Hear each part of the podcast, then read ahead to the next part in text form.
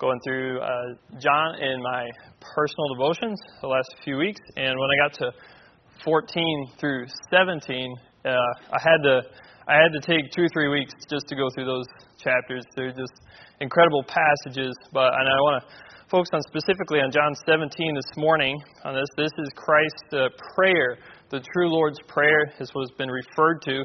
John 17, the, entire, the entire chapter is Christ praying uh, for his disciples for, for most of it. And um, so we are going to, uh, I'm actually going to start off just, I'm going to read the, the, the entire chapter. And um, uh, so uh, please follow along with me and re, re, uh, read along with me as I go through this. But I'm going to start right off in uh, verse 1 of John chapter 17. It says, These words spake Jesus and lifted up his eyes to heaven and said, Father, the hour is come. Glorify thy Son, that thy Son also may glorify thee. As thou hast given him power over all flesh, that he should give eternal life to as many as thou hast given him. And this is life eternal, that they might know thee, the only true God, and Jesus Christ, whom thou hast sent. I have glorified thee on the earth. I have finished the work which thou gavest me to do. And now, O Father, glorify thou me with thine own self, with the glory which I had with thee before the world was. I have manifested thy name unto the men which thou gavest me out of the world. Thine they were, and thou gavest them me, and they have kept thy word.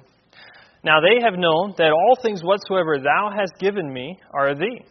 For I have given unto them the words which thou gavest me, and they have received them, and have known surely that I came out from thee, and they have believed that thou didst send me. I pray for them. I pray not for the world, but for them which thou hast given me, for they are thine. All mine are thine, and thine are mine, and I am glorified in them. But now I am no more in the world but these are in the world, and I come to thee. Holy Father, keep through thine own name those whom thou hast given me, that they may be one as we are. While I was with them in the world, I kept them in thy name. Those that thou gavest me I have kept, and none of them is lost, but the son of perdition, that the scripture might be fulfilled. And now come I to thee, and these things I speak in the world, that they might have my joy fulfilled in themselves. I have given them thy word, and the world hath hated them, because they are not of the world, even as I am not of the world. I pray not that thou shouldest take them out of the world, but that thou shouldest keep them from the evil. They are not of the world, even as I am not of the world. Sanctify them through thy truth. Thy word is truth. As thou hast sent me into the world, even so have I also sent them into the world. And for their sakes I sanctify myself, that they also might be sanctified through the truth. Neither pray I for these alone, but for them also which shall believe on me through their word, that they all may be one as thou, Father, art in me, and I in thee, that they also may be one in us, that the world may believe that thou hast sent me. And the glory which thou gavest me, I have given them, that they may be one, even as we are one. I in them, and thou in me, that they may be made perfect in one, that the world may know that thou hast sent me, and hast loved them as thou hast loved me. Father, I will that they also, whom thou hast given me, be with me where I am, that they may behold my glory, which thou hast given me. For thou lovest me before the foundation of the world. O righteous Father, the world hath not known thee, but I have known thee. And these have known that thou hast sent me. And I have declared unto them thy name, and will declare it, that the love wherewith thou hast loved me may be in them, and I in them. And I will pray quickly before we jump into the message. Let's pray. Dear Heavenly Father, thank you for your word. Thank you that we can have this time to hear from your word. We pray for your blessing now in this time. Please fill me with your spirit. Help me to say what you would have me to say. Please open our minds and hearts now. And we love you. We ask things in Jesus' name. Amen. So, this chapter is an incredible chapter. It is the Lord Jesus Christ praying to the Father. And this is at the end of a section of John here. This is immediately preceding the, the, the capture and, and, crucifixion of the Lord Jesus Christ. And um, he, he had just spent three chapters telling, giving the disciples instructions, telling them about the Holy Spirit, telling them that he was going away, but that he would send the Holy Spirit, and, and, and having this, this time with his disciples. And this is the end of it now, as he's praying to the Father for his disciples. There's so much here that we can learn about the, the, the character of God and, and what he wants for us. And we see what we see in this chapter in Christ's prayer is that Christ one, he prays for the Father to be glorified through the redemption of souls. And then he prays for those redeemed souls that they would be uh, uh, about three things in here. Where they would be sanctified, unified and with Christ forever. I'm not as good as my dad as alliterating. I couldn't find another if I'd to end that with. But this is the essence of, of, the, of the, the, the prayer here in Christ. Starting right off in verse 1, let's put in perspective first who is speaking here. Who we're talking about. Of course, is the Lord Jesus. But um, in, in verse 1 and 2, he's, he's, taking, he's speaking to the Father. This is the Son Jesus Christ speaking to the Father. We're going to see a lot of references here to the Trinity, to the Godhead. This chapter gives us amazing insight into the Trinity of our God, into the three persons of God, of God the Father, God the Son, and God the Holy Spirit.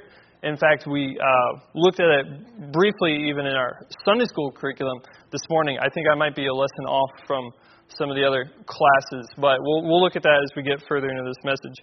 But, um, but so in, in verse 2, it talks about the power that he has.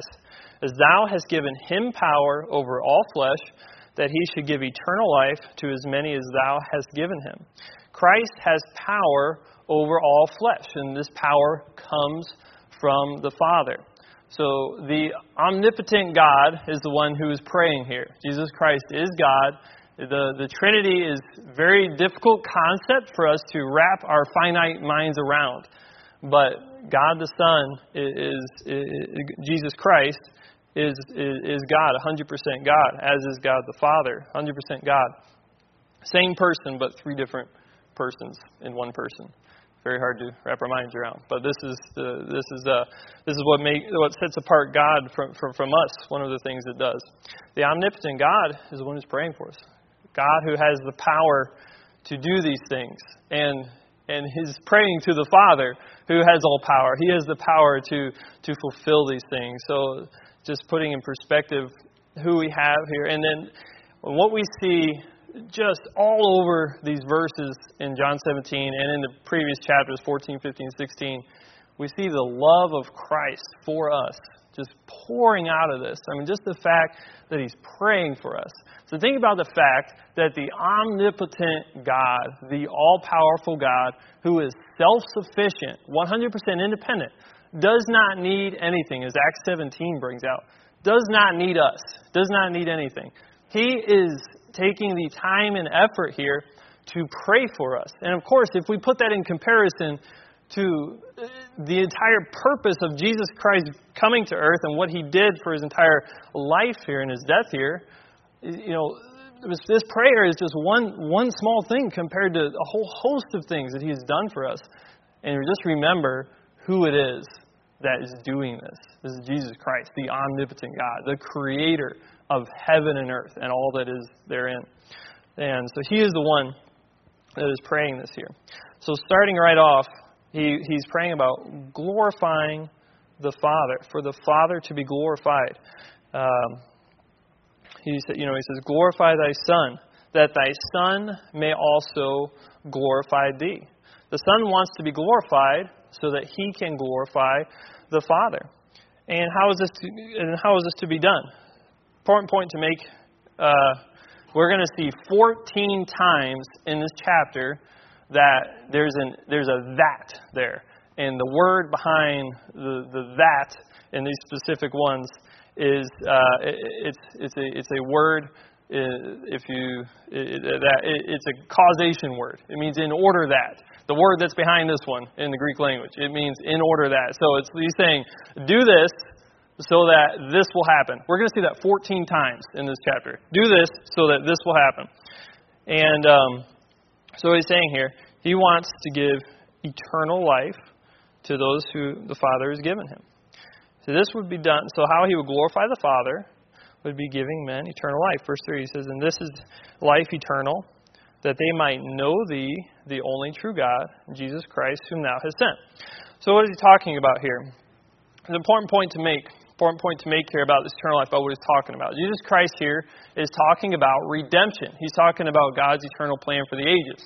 So um, we originally created. Think go go back to the Garden of Eden, Adam and Eve. You know, were originally created perfect, sinless, and, and it, with a relationship with God that was unhindered by sin. They had this complete and fulfilling relationship with, with God. And that is why each and every one of us were created, was to have that relationship with God that was messed up, of course, by sin. And sin not only messed up our relationship with God, it messed up, you know, it messed up our planet, it messed up God's, God's, uh, God's original intent for us.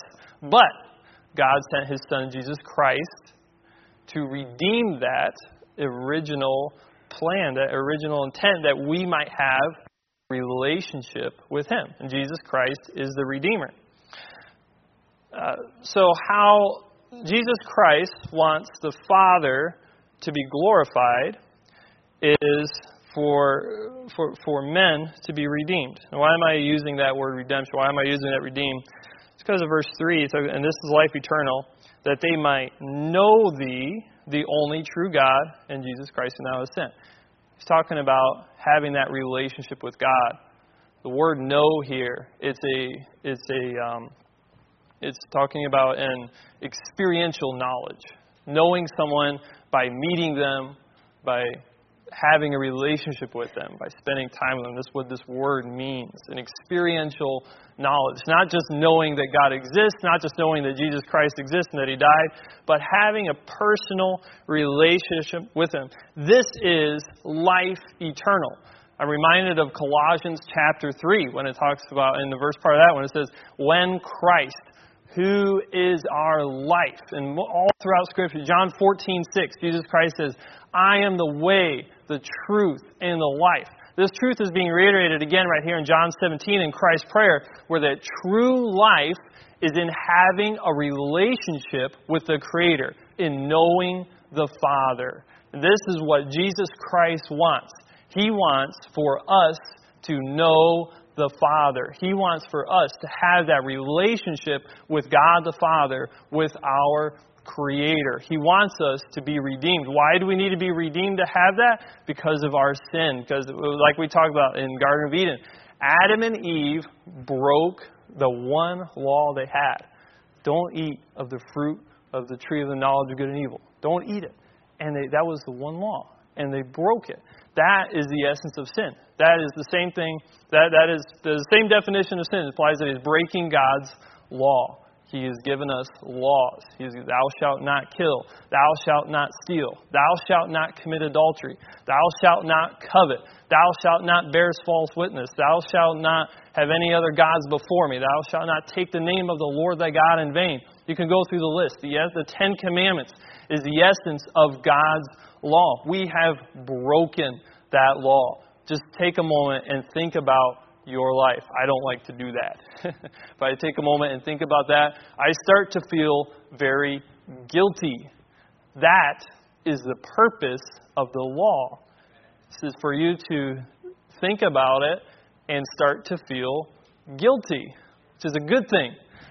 Because the Bible tells us that there is a very severe penalty for breaking God's law. In the Garden of Eden, the severe penalty was one, that relationship with God was broken with them. And two, they were they were they were kicked out of of the Garden of Eden. But most importantly, as God told them what would happen, He said, "In the day they eat, uh, eat thereof, ye shall surely die." Death. Death was the penalty for that.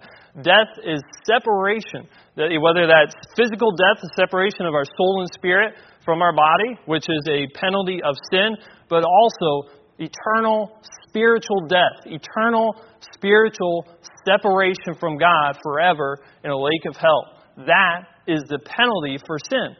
So, it is a very uh, beneficial thing to feel guilty about your sin, to feel guilty about breaking God's law.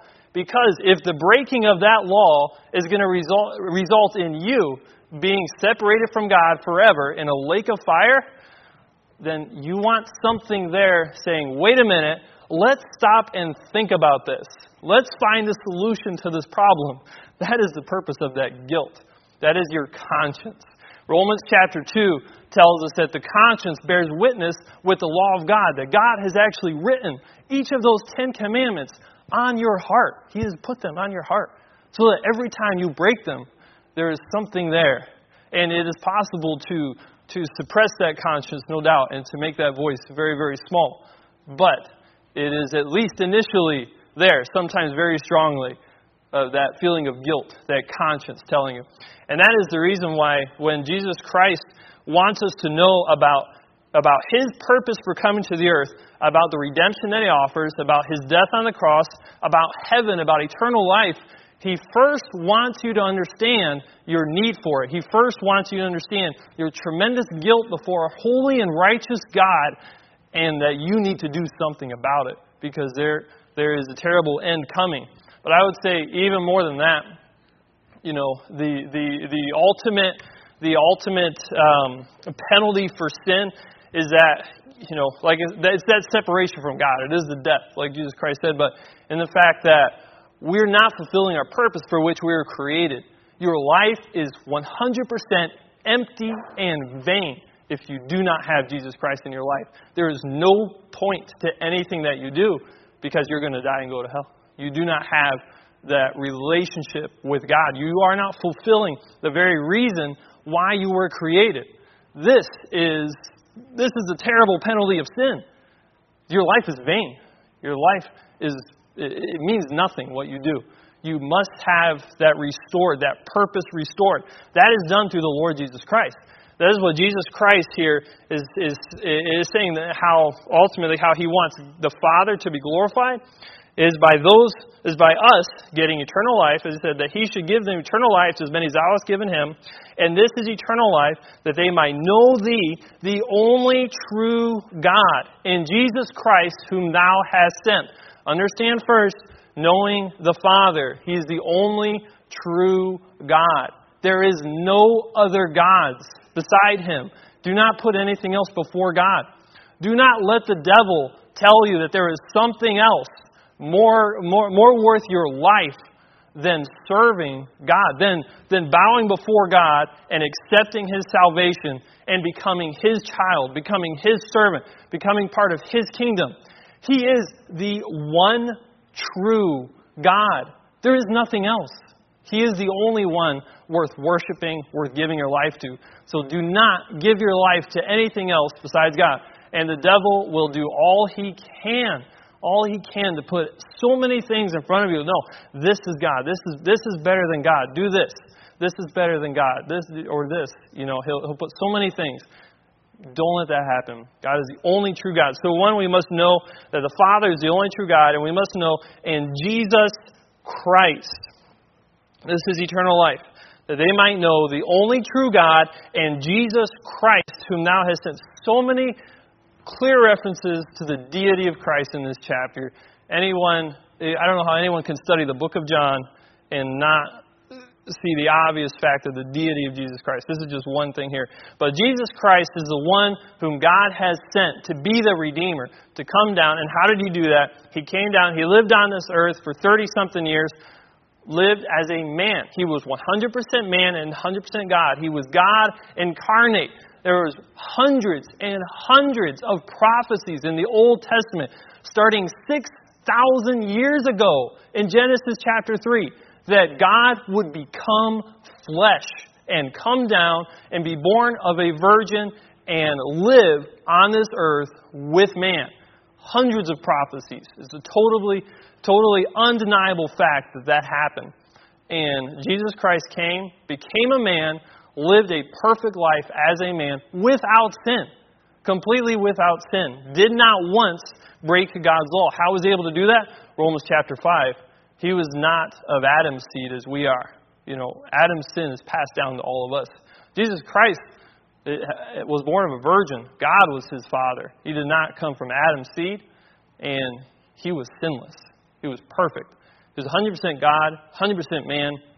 But as a man, he lived that perfect life, and then he, he, he, he fulfilled his purpose in order to redeem us. The Bible says, without the shedding of blood, there, there is no redemption of sin. Uh, there was a very high cost that had to be paid in order for Jesus Christ to redeem our souls, in order to pay the price to, to fix what we have done through our sins, to restore us so that we can have a relationship with the Holy Almighty God. It was a very high price that had to be paid. Jesus Christ had to pay our penalty for sin. Jesus Christ had to experience death physical death and also separation from the Father. And we'll see in this chapter how what a what a big deal that was.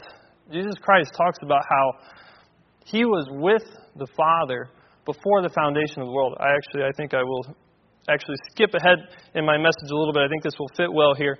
I'm going to read again verse uh, 23 and 24. It says, I and them, and thou and me, that they may be made perfect in one, that the world may know that thou hast sent me, and hast loved them as thou hast loved me. Get this right here. This is God the Son talking to the Father, talking about the Father's love for the Son. Let's keep reading. It says, Father, I will that they also, whom thou hast given me, be with me where I am, that they may behold my glory, which thou hast given me. For thou lovest me before the foundation of the world. This was the part that was kind of in our Sunday school curriculum. Before the foundation of the world. What was happening before creation, before Genesis chapter 1? Okay, all you had was God. Chapter 1 is the creation of all things. You had the triune God God the Father, God the Son, God the Holy Spirit. One person, but a triune person with three persons like I said, hard to wrap your mind around it, but it's God. God is who He is. And they have, they have this incredible, loving relationship within the Trinity. And it still has, this is God is outside of time. He, he's always there. Um, this is, so one of, what, what Christ would have to do to pay the price of redemption, to suffer that death, this relationship that he has with the Father, this love that he has had, I mean, you can't even put an amount of time because God is outside of time. It's just always been there. I mean, if we were tempted to put some kind of time on it, just boggle our minds. Think about the relationship of the Trinity, the love that is in the Trinity. That was going to be broken on Calvary. The Father was going to turn his back on the Son. You know, that's what Christ had to do the price he had to pay. That's just that's a part of it, and he had to do that because the Father, 2 Corinthians five twenty one, the Father took our sin and put it on the Son, who he has loved since before the foundation of the world, and turned his back on him, and he died on Calvary. That's the price of redemption. That's what Christ had to do for us. This is what Jesus is referring to. This is John 17. This is immediately before John 18, obviously. This is right before Christ is going to the crucifixion. This is what Christ is thinking about. This is what is about to happen. And he is telling the Father, he said, Father, do this so that I can glorify you. This is what he wants the Father to do. So Christ did that. He lived that perfect life. He went to the cross. Our sin, every sin that we've ever committed, was put on him on Calvary. He was judged in our place, suffered physically more than any of us could imagine, suffered spiritually that anguish of his soul of being separated from the Father, and, and he died there on the cross. He fulfilled the requirement of God's holiness and God's justice. He was holy, he was perfect, fulfilled that requirement. He was, and he fulfilled the justice of God by fulfilling what God set as the penalty of sin, of death. He did that in our place for us so that we don't have to. So, how do we receive this eternal life? How do we get to the point where we're in verse 3 that they might know thee, the only true God, and Jesus Christ? How do we have that experiential knowledge? How do we have that relationship with the Almighty Creator, which results in having that eternal life? How do we get that? And the Bible tells us that is through repentance and faith. And by repentance, I mean repenting from, in one sense, repenting from whatever you believe in and putting your faith in Christ alone. Turning from unbelief in Christ and putting your belief in Christ alone. Turning from, I believe in baptism to save me and putting that in Christ. Turning from, I'm an atheist and putting that faith in Christ repenting and place your faith in Christ. And just as um, uh, the, the, the example of the thief in the cross, as Pastor mentioned so many times, such a great example. The thief in the cross, he looked to the one person who could save him, Jesus Christ, who was dying there on the cross next to him. He confessed that Jesus Christ was God. He confessed that I am a sinner and that Jesus Christ is God and He's the only one that can save me, and He asked Him to save him. That's exactly what we do. Realize, I'm a sinner, no hope, I deserve death. Jesus Christ is God, the Lamb of God, sent by the Father to provide us eternal life. He is the only one that can save me. I'm going to trust in Him and save me. As soon as you do that, Christ will save you. You will have that eternal life immediately. First John chapter, well, the whole book, but several times put in there. Book of First John. Man, you know, you have that eternal life immediately. It never goes away. That is redemption. That's what Jesus Christ came to do. That is what Jesus Christ is praying here to happen so that he can glorify the Father. And um, and he says in verse 4, he says, I have glorified thee on the earth. I have finished the work which thou gavest me to do.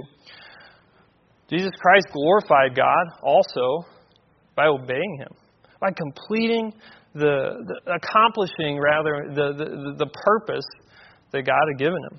And that, so he's, he, the, the work he's going to refer, that he's referring to here, it has to do with his disciples, and we're going to, we're going to look into that. And, uh, but Jesus Christ is on the brink here, on the verge in John 17, of going to fulfill that plan of redemption, of completing that work that he was that, that has to do with the plan of redemption. Now, referring to the finished work that he's talking about here in verse four, he's going to explain more that. He's going to go on to talk about his disciples. Let me, let me, for time's sake, um, I'm, I'm going to, I'm going to uh, skip down a little bit. Let me, let me, I'm going to read verse six and read a few verses here. It says, "I have manifested thy name unto the men which thou, which thou gavest me out of the world." Thine they were, thou gavest them me, and they have kept thy word. And now they have known all things whatsoever thou hast given me are of thee. For I have given unto them the words which thou gavest me, and they have received them. And I have known surely that I came out from thee, and they have believed that thou didst send me. So, verse 8 here is a very good example of what the disciples did, what is required to have that relationship with God. Jesus Christ, God gave Jesus Christ's disciples. He was like, okay, these are mine. I'm, I'm giving these to you. Jesus Christ, what did he do? He told them about the Father. He gave them his word. He told them about the Father. What did the disciples do? They accepted it. They believed his word. They received it. That is what we need to do. When, when we hear the word of God, accept it, believe it, receive it. That will result in you having that relationship with God. That's how we enter into that relationship with God. And so verse 9 says, I'm going to pray for the disciples. I pray for them, not for the world. Uh, multiple times uh, at least three times in this chapter, Christ mentions the fact that his disciples are separate from the world. It, he repeats it multiple times in here that his disciples are separate from the world. As, and the example he gives is himself, as I was not of this world. My disciples are not of this world. Remember that. That is the reason for being separate from the world. That's the, that's, that's the reason for not looking like the world, acting like the world. Because Jesus Christ was not of this world. We're Christians. We're followers of Christ. We're not of this world. And Jesus Christ makes that point repeatedly through this.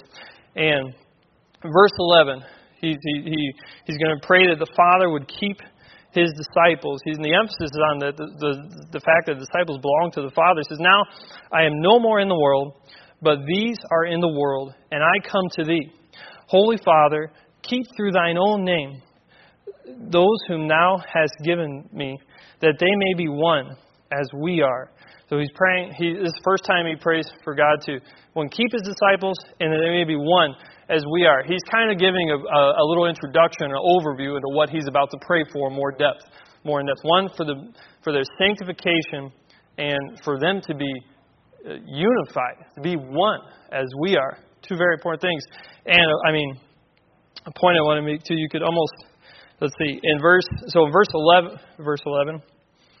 Um, Yes, verse 11, it says, I come to thee. It says, Now I'm no more in the world, and these are in the world, and I come to thee. There he, he repeats that again. Verse 13, I believe it is. Yes, and now come I to thee. And these things speak in the world. And I believe actually is is repeated again. No, it, he concludes later on in the chapter, but it's it's a different type of, but similar thing. We'll look at that in a minute. But he, I just, as reading the, you know, when I was reading this this week, you can sense the excitement of the Lord Jesus Christ. Yes, he knows what's coming, but his time on earth is, in this, you know, for this time, his purpose for what he came to, it's almost done. He's about to go back to the Father, and he's repeating, "I come to thee.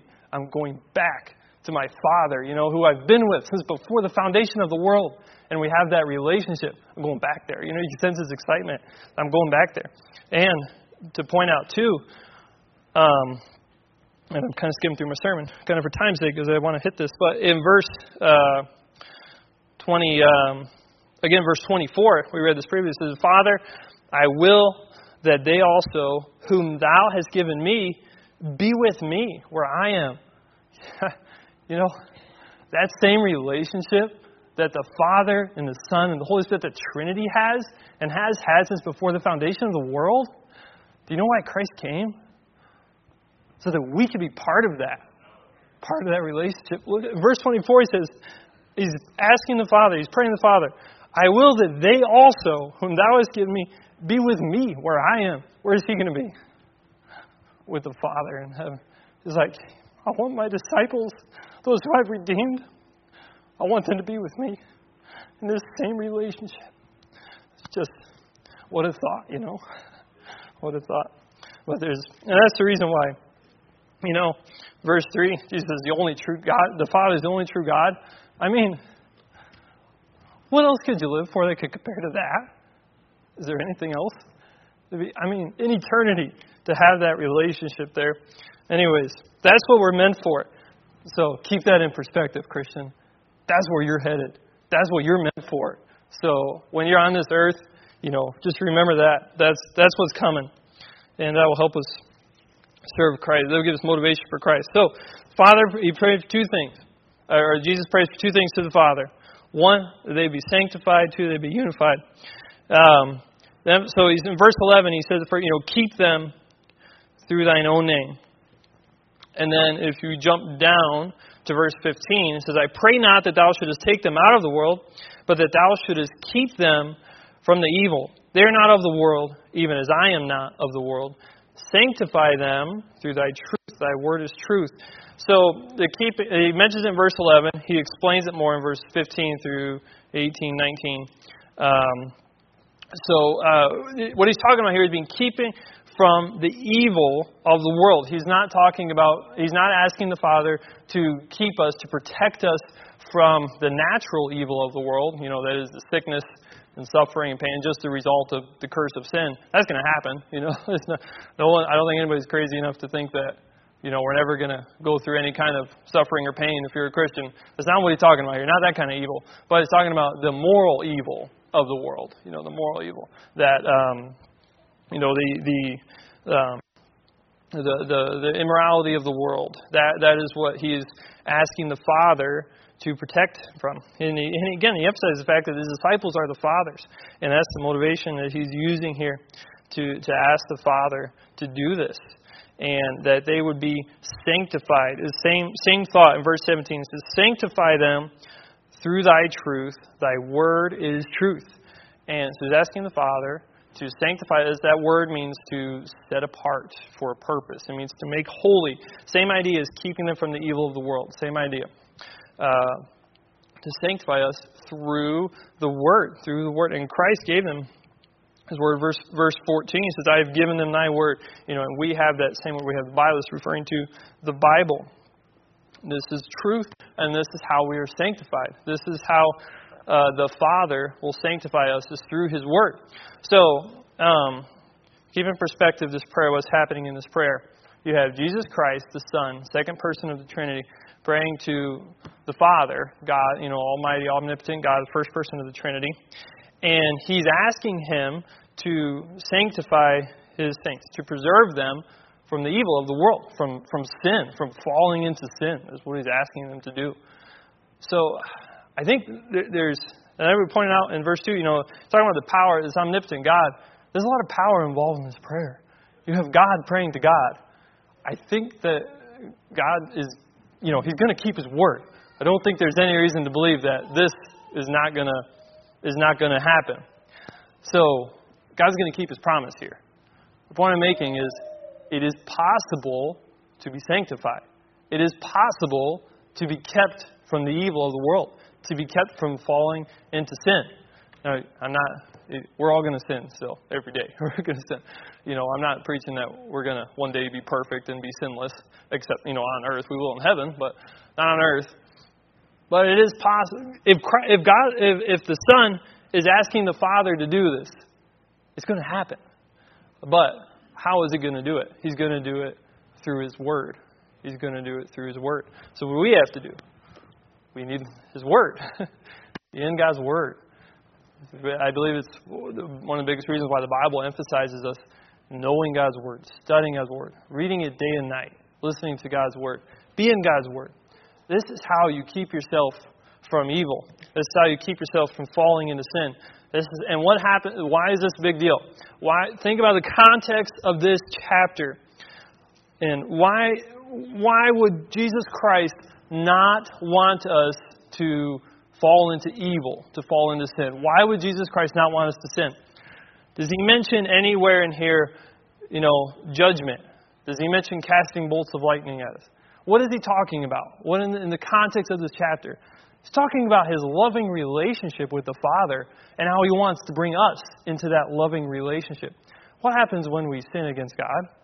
That relationship is, is hindered. You know, we're still, if you're a child of God, if you've been saved, you're always going to be a child of God. You're never going to remove that relationship. But if you're sin, if you're disobeying God, that that relationship is very weak. It's very hindered. There's not a lot of love there. There's not a lot of communication. There's not a lot. Why does Jesus Christ want us to not fall into sin, not evil? So He can have a relationship with us that is meaningful, that is that is real, that is every day, that is significant in our lives, something that we love and that we look forward to. This is why he's asking God to keep us from evil. So remember that too, as a motivation from keeping from sin. Jesus wants you to be kept from sin so that he can have a close relationship with you. And think about what he's done for us, you know. It is the love of Christ constraineth us. And uh, and that will that will be motivation for that.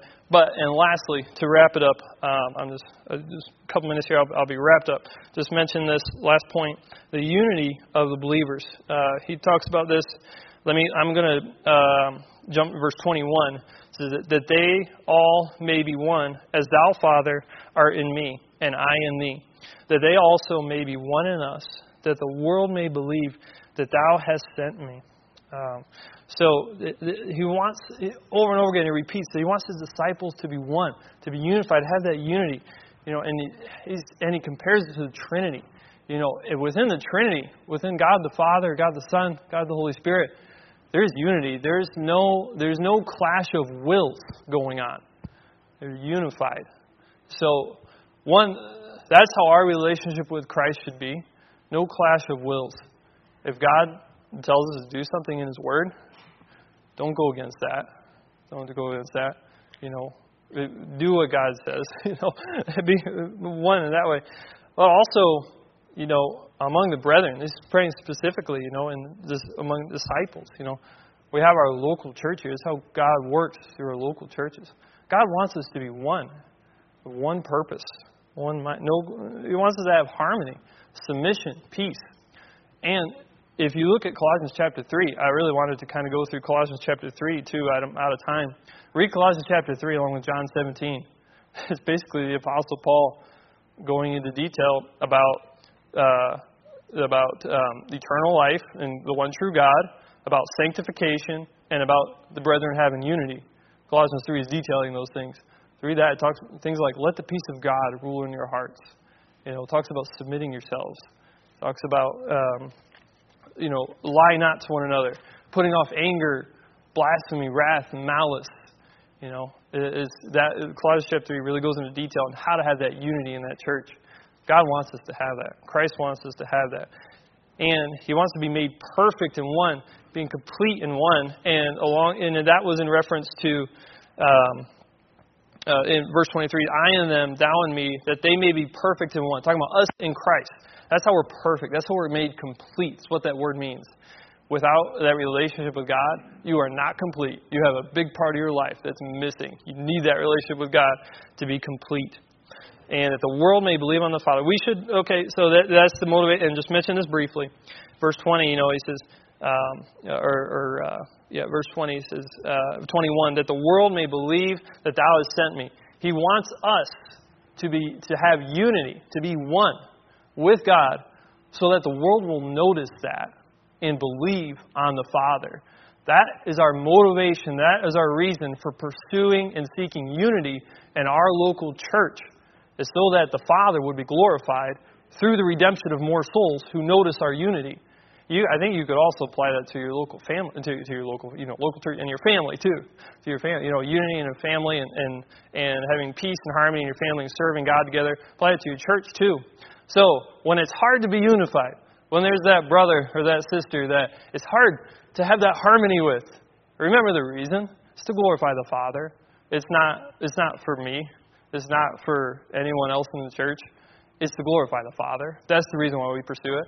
And it's so that the world will notice and, and, and will, uh, will believe on the Father. And along that note, we should be noticeable by the world.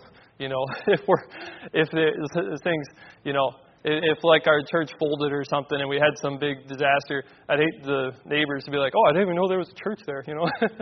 so if the world, if we're having unity in our church, you know, we'll be noticeable. The world should notice the church. You know, that, and I, that's uh, one of the points Jesus Christ is making here that the world will believe on the Father. So, just to wrap it up, you know, and God's in the conclusion of this chapter is he's talking about God's love for us and now He wants us to be part of that relationship with Him. So this incredible prayer by the Lord Jesus Christ for the Father to be glorified through the redemption of souls, and for those redeemed souls to be sanctified, unified, and to be with Him forever in that relationship with Him forever. So I'm finished with that. Uh, Brother Greg, sorry.